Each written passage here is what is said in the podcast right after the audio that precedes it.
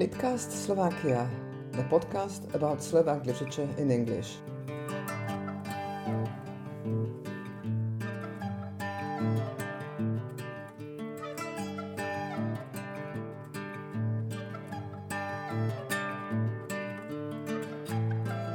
Welcome to Litcast Slovakia 26.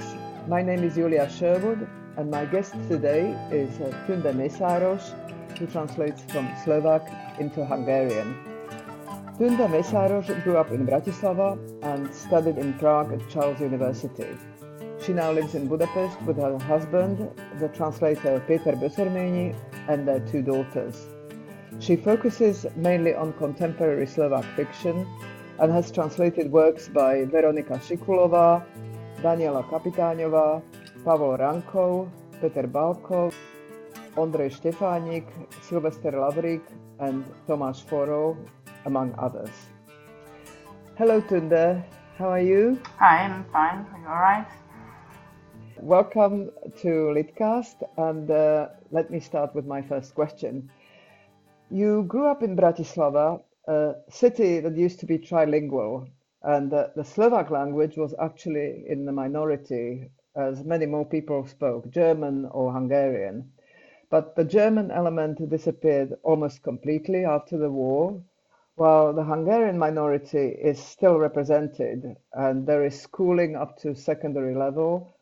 And you, as a member of the Hungarian community, are completely bilingual. Your husband, uh, who's also a translator, Peter Böszörményi, as I mentioned, uh, has a similar background, although he comes from Košice, another city with a linguistically mixed tradition. So you speak Hungarian at home, and your daughters go to Hungarian schools. You now live in Budapest. So are you actually keeping up the bilingual tradition? Uh, well, uh, it was like my grandparents and my dad, who was a, a wartime child, they were still trilingual. So, um, but uh, this uh, this trilingualism showed a, descending tendency somehow. You know, uh, we only got uh, two languages out of it. We, my, my father, my trilingual father's children, we grew up as bilingual. Uh, he tried to push this uh, also German on us, but um, didn't really succeed. And uh, this uh, descending tendency just uh, uh, went further with my children since they went to school in Hungary. And from the very first year, they studied German and English, afterwards Spanish and English, and now they are studying Hebrew and English in the school so there's uh, no space for another language. Uh, but one of them, Fanny, is uh, still saying that uh, after she um, takes her A levels, she wants to start to study Slovak. She finds it important, and I'm very glad that uh, uh, that's how she takes it. but I haven't.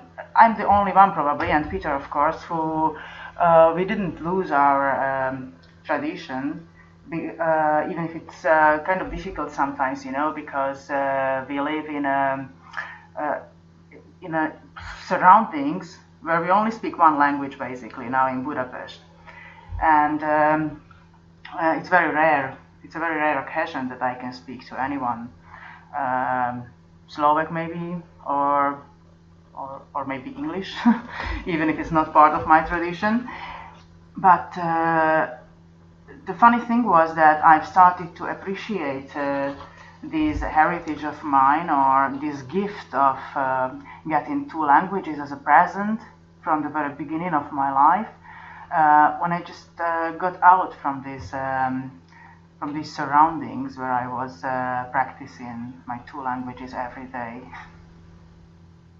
So uh, let's move on to literature and to translation. So this uh, multi-ethnic mix uh, that we spoke about, that was once so characteristic of Slovakia, plays an important role in Pavol Rankov's novel Stalo sa 1. septembra. It happened on the 1st of September. Was it this subject matter that attracted you to this book? I know it would sound just wonderfully and it would fit nicely if I'd say yes, but um, no, I simply like the book. I like the story, the characters, And uh, yes, I like the mixed backgrounds too, but uh, it wasn't while I've chosen it for the translation. When I when I first read it, uh, I read it as a reader. I didn't have a clue that I'm going to be translating it. It was just at the very beginning of my of my career as a translator. Um, but uh, when I was in the, I was when I went deeper in the text while working on it, I I started to appreciate these mixed backgrounds because it was really a challenge to uh, to put all these um, all this language mix to set it in Hungarian, you know, because it might it was uh, quite difficult because for a Slovak reader, for example, if he sees a Hungarian sentence in the Slovak text, you know, it's it's said in Hungarian but I had to show it somehow to the Hungarian reader in a full Hungarian text that this special sentence in original was said in Hungarian. So it's just an example what kind of challenges I went through by, uh, while translating this book. So uh, Rankov's book has received a number of international prizes, most recently the 2020 European Book Prize. And uh, on that occasion, I talked to several translators of It Happened on the 1st of September, and you were one of them, and you told me this very amusing story from your daughter's school. So, would you like to share it with our listeners? Yeah. Um, so it was about two years ago when I uh, gave this book to my daughter, who was um, approximately 16 years old then, um, and she really loved it she dragged it with her to school and uh, she was reading it in the breaks and I suspect that uh, even during the lessons. But uh, then one of her teachers just spotted it in her hand and uh, he was absolutely like uh, crazy with joy that uh, he sees Fanny reading this because he said, "Oh, this is my favorite book." and I was I was so surprised to hear it when Fanny got home with the story because I didn't really think that somebody in his 30s and not connected in any way uh, to the background of this book just walked into the bookstore and bought it and, and read it and loved it. But that's what happened, and uh, he was uh, very glad to hear that it's uh, that it's me who translated it, so his student's mother. And since he is uh, teaching also on the Jewish University, and uh, gives this book, pres- prescribes this book, or I don't know how you say, uh, to his students every year as a compulsory reading. He invited me to to have a, um, a discussion about it with his students. So this is really wonderful and so gratifying to hear. It's probably what every translator dreams of, and especially since Rankov's book was your first book-length translation. Uh, and also a book that you translated into Hungarian, uh, Cemetery book uh, by Daniela Kapitanova happens to be the first book-length uh, translation of mine into English.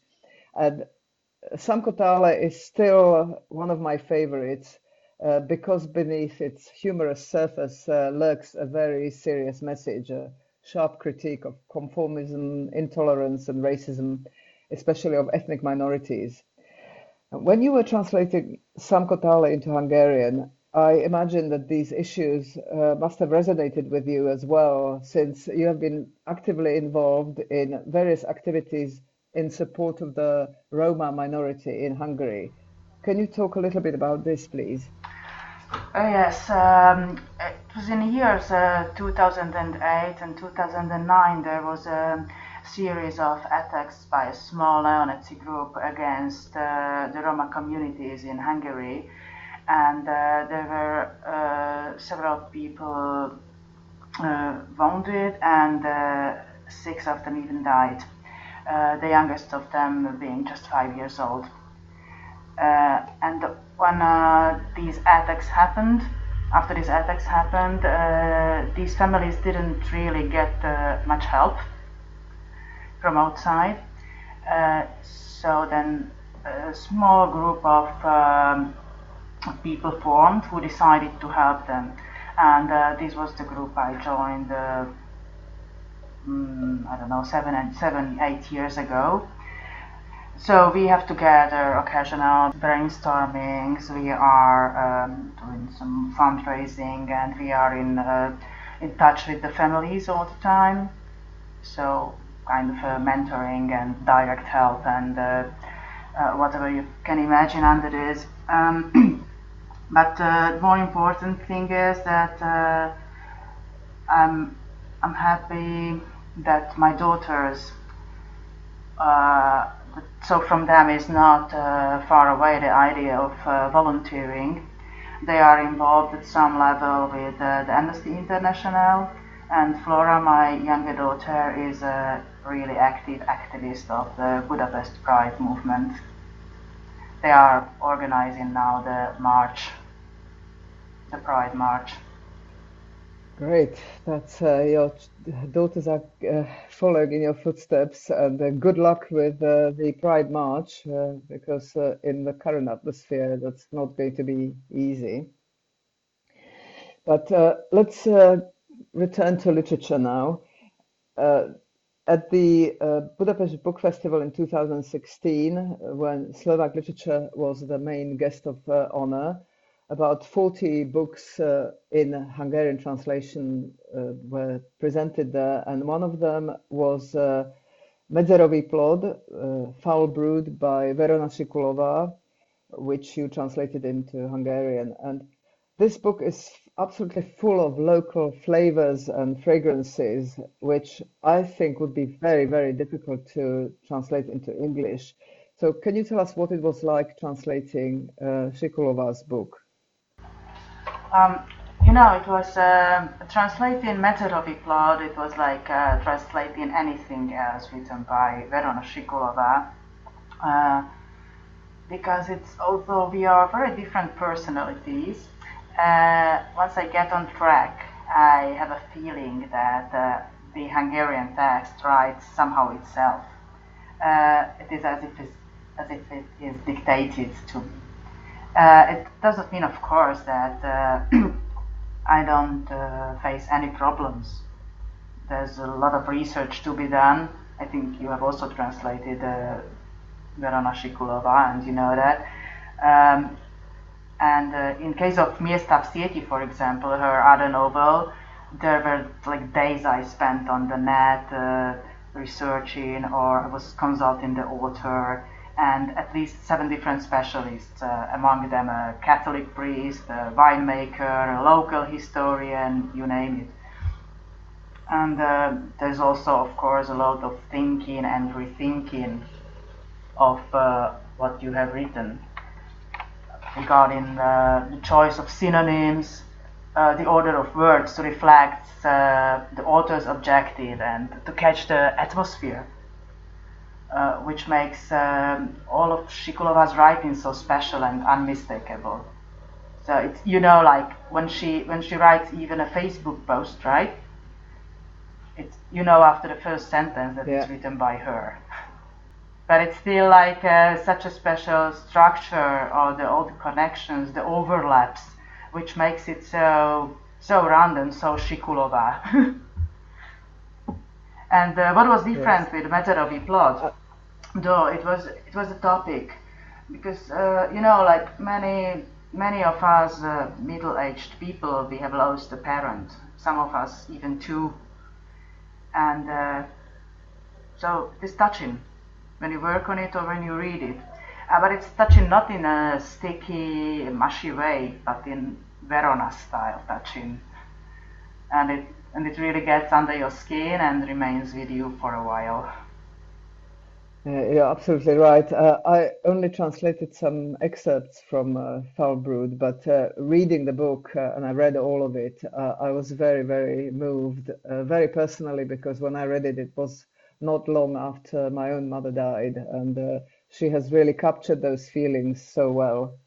These are works of literary fiction mixed with autobiography and uh, you also have translated some books uh, that uh, are really based on that are that are not fictionalized.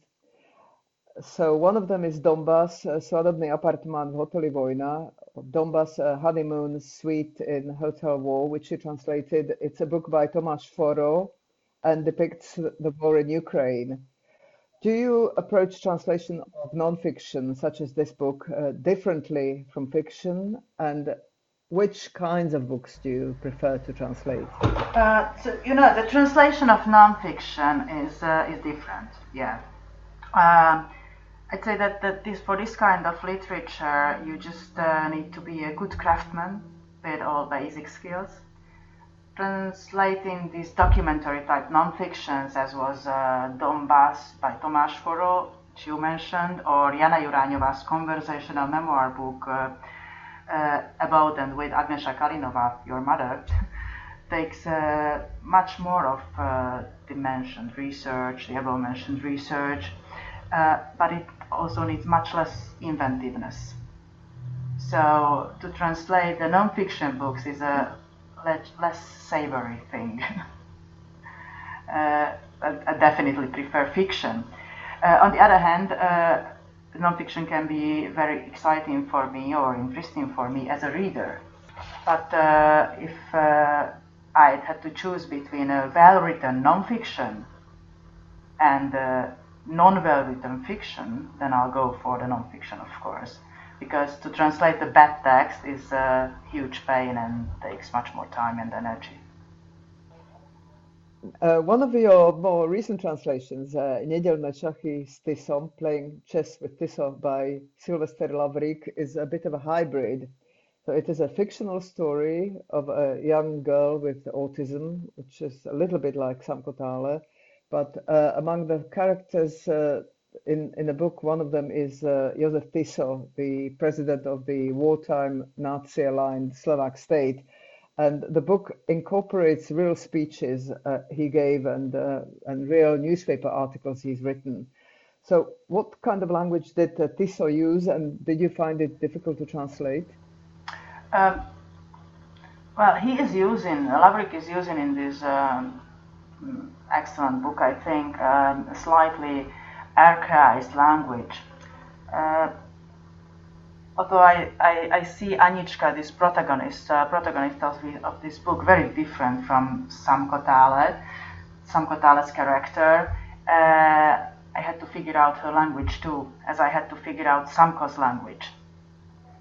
Uh, but it was simpler in Anička's mm-hmm. case, because Samko was much more special in his uh, spoken and written language. Uh, but um, in Anička's language, it, they were just hints of some archaisms. So, but uh, uh, you know, you have to equilibrate always because the final tune has to be authentic and consistent. That is very important during the translation of uh, uh, Cintoríne uh, we could talk about it I, with you actually about two more days. Uh, but uh, first, of all, first of all, you know, as I said, I had to find the tone of it and build up the whole language, which is very specific in Slovak, and uh, and it is a written language, so uh, I have to pay attention. I had to pay attention to this special orthography, and uh, also be very strict with myself and uh, sometimes even if it hurt even if it uh, did hurt i had to just uh, delete some things which i found very funny what i wrote there but it, I, I felt that it's too that it's too much. So uh, this discipline discipline had to be there also you know what was the more difficult probably although it is very it's not so simple to say after such a time was the puns the rhymes and the rhyming puns and uh, to find uh, the good equivalent of the recurring motifs like uh, bude popoťahovaný or no nie, no áno. And uh, uh, so, uh, but some of the solutions I was thinking like days and nights and it just whatever I did it was just uh, on my mind And once I was in a pool, in the pool I was swimming, and uh, one of these problems just uh, went on my mind. And at the end of the land, I just, I just got the idea, like while I was swimming, I just got the idea how to solve it. But I was so afraid that I will forget it by the time I just go out from the from the pool that uh, when I got to the end of the land, I called the pool attendant, I think you called Plavchik, and uh, and asked him to write it down mm-hmm. for me and hand it to me when I when I'm finished with the swimming, and so to keep it. And he did it for me, so this solution is definitely in the book. That's wonderful. Uh, I also lived with Samko Tále and his language for months and uh, kept mulling over it and uh, uh playing with various rhymes. Uh, also, the names of the mushrooms, the invented mushroom names. But I have to say, I have not used the assistance of a pool attendant. That is, I think, quite a uh, unique uh, cooperation in translation. I, I, knew you will fully understand what I am talking about. yes, I love this. So to come back to the language of the narrator of uh, Lavrik's book, uh, Nedělné šachy Tisom, could you say a few words about what was specific about her language? Oh, okay. So it was um, it was a slightly archaized language, and um, I think Anička is uh, the protagonist of uh, Nedělné šachy s Tisom is very different from Samko Tále, from the character of Samko Tále. Uh, there still had to be built a language. And uh, it was simpler than in case of Samko. But uh, also here, you know, I, I, had to concentrate on, uh, on not to overdo it so somehow be very disciplined about how much I try to just push into this character or in, into her language. And always, I always had to keep uh, in mind what was uh, Sylvester Lavrik's intention with it, how he used the language. And uh, there were sometimes just hints about how she speaks. So keep it as hints and uh, the, the final tune had to be authentic and consistent, uh, which is very important with uh, every character's language you build up. And uh, you asked also about Tiso, and uh, to translate his speeches was, uh, I have to say, it was harder and much less fun than to build up an Anička's language. I had to read some Hungarian wartime rhetoric pieces to make sure I'm getting the right tone there. Yeah, but I think you made a really important point here about uh, the musicality of the translation. That is a, a, really, really key aspect, especially in books like these with the, the special narrators. So uh, we're coming slowly to the end. I just wanted to ask you about uh, the res translator residency in Banská Štiavnica. The last two books that you worked on, uh, you were there for a month. And uh, could you just uh, say a little bit about what the facilities was like, uh, whether you found the place conducive to your work, and whether you would recommend this residency to other translators? So I think that the residencies, not just this one, all the residencies are just wonderful things because you can step out from your own life. You can uh, you can just be alone with your work and with yourself, which is also very important. You can leave your everyday life behind, and uh, to be on a residency in Banská Štiavnica is uh, even more like that because uh, the beautiful surroundings you have around you is just an extra gift you get from life and from a, a literary information center of Slovakia. Uh, this is a small flat uh, with all the basic comfort you can just need. Uh, and this small flat is uh, uh, within a, an old building in the city center. So if you step out from the door, you are in the middle of history. And if you walk up 10 minutes you are in the middle of the woods. Uh, what else what else can one need for a good residency? So uh, if you are there and uh, you have uh, you have all these um, inner and uh, outside comfort for yourself, it can be really fruitful. So I would definitely recommend it to every translator. Have a fantastic endorsement here for the Banska Štiavnica, the Trojica residency. And uh, just before we finish, could you tell us what you're working on now and uh, or what is your next project? Uh, during my stay in Banska Štiavnica, I was partly working on uh, Katarina Kucbelova's Čepiec, and uh, I finished it since then. Then uh, I moved now to Czech literature, and I'm working on Dora Kapralova's Ostrovy, and hopefully hopefully this year it will be at Sylvester Lavrik's uh, next novel, Posledná kauntka baronka, and uh, Peter Macsovszky's poetry. So these are the plans, the last two. Well, I can see you're keeping busy. Uh, I hope that the work doesn't dry up. And uh, thank you so much for coming on the podcast. And uh, good luck to you. And uh, best regards to your daughters and to your husband, Peter. thank you. And best regards to your husband, Peter. Bye. Bye.